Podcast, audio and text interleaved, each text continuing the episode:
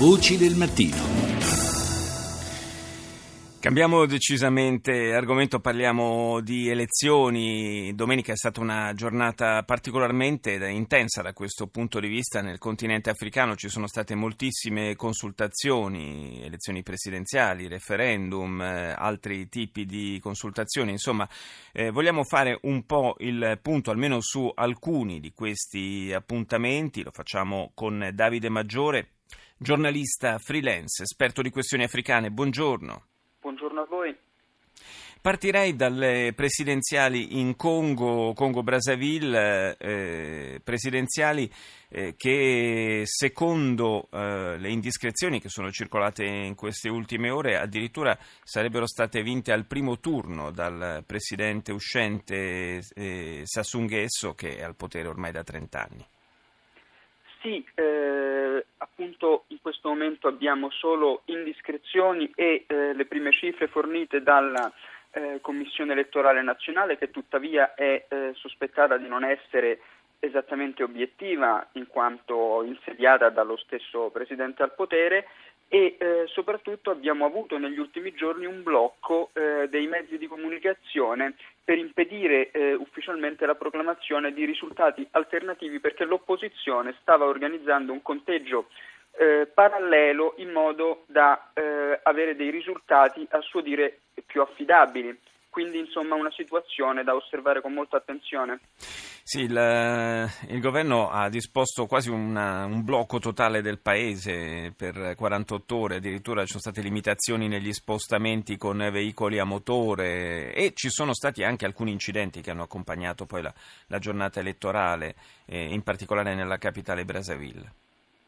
E certamente questo era da... Eh da aspettarsi anche perché eh, avevamo il precedente dello scorso ottobre quando eh, Nghesso per ricandidarsi aveva eh, indetto un referendum che gli permettesse di modificare eh, la Costituzione e aggirare dunque i limiti di mandati i limiti di età che gli impedivano eh, finora di ripresentarsi e in quel caso c'era stata una eh, forte repressione denunciata anche da organizzazioni come Amnesty International delle eh, proteste dell'opposizione. Sì, eh, un referendum di segno del tutto opposto è quello invece che si è celebrato in eh, Senegal, un referendum che al contrario eh, punta, eh, se, ehm, se, approvato, perché ancora i risultati non si conoscono, eh, a ridurre il, la durata e il numero dei mandati presidenziali. Sì, eh, a modificare in parte la Costituzione, tra cui appunto eh, la clausola che prevede ad esempio il settennato presidenziale invece del, del quinquennato.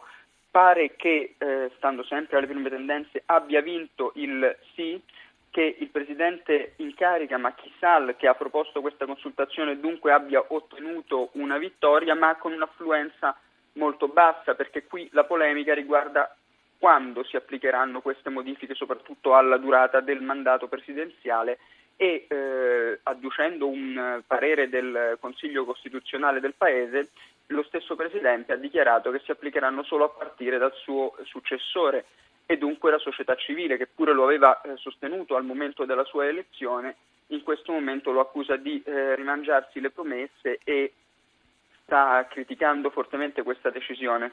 Sì, comunque rappresenta al di là di tutto un, un segnale in controtendenza rispetto a quello, che, a quello, a cui assistiamo in tanti eh, paesi africani, sicuramente una, una, riduzione del numero e della durata dei, dei, mandati presidenziali è comunque un fatto eh, da rimarcare, da sottolineare. E, e un altro paese, eh, vale la pena di sottolinearlo, nel quale eh, ci sono state elezioni presidenziali in un clima tutto sommato di grande fair play, è il Benin. Sì, dove il, eh, il premier in carica Lionel Zansou, um, che era candidato del partito di maggioranza, ha riconosciuto la sua sconfitta nelle elezioni presidenziali a favore di uno degli uomini più ricchi del paese, Patrice Talon, il re il re del cotone. È interessante questa elezione anche perché il eh, presidente in carica, Thomas Bonillai, si è, eh, non si è ripresentato alle urne avendo raggiunto il limite dei due mandati, che effettivamente è una, un'altra azione in controtendenza rispetto a quello che vediamo in altri eh, paesi africani. La vittoria di Talon che cosa può comportare per questo paese? Ancora, ancora, è presto per dirlo, comunque bisogna ricordare che Talon non è certo un uomo nuovo della politica eh, beninese, anzi in quanto eh, magnate, in particolare magnate del cotone che è una delle risorse del paese, aveva fortemente influenzato anche le scorse campagne elettorali con eh, risorse distribuite a favore di questo o eh, di quel candidato. Eh, bisognerà appunto vedere eh, quali saranno le modifiche nella rete del, del potere beninese. Grazie a Davide Maggiore per essere stato con noi questa mattina.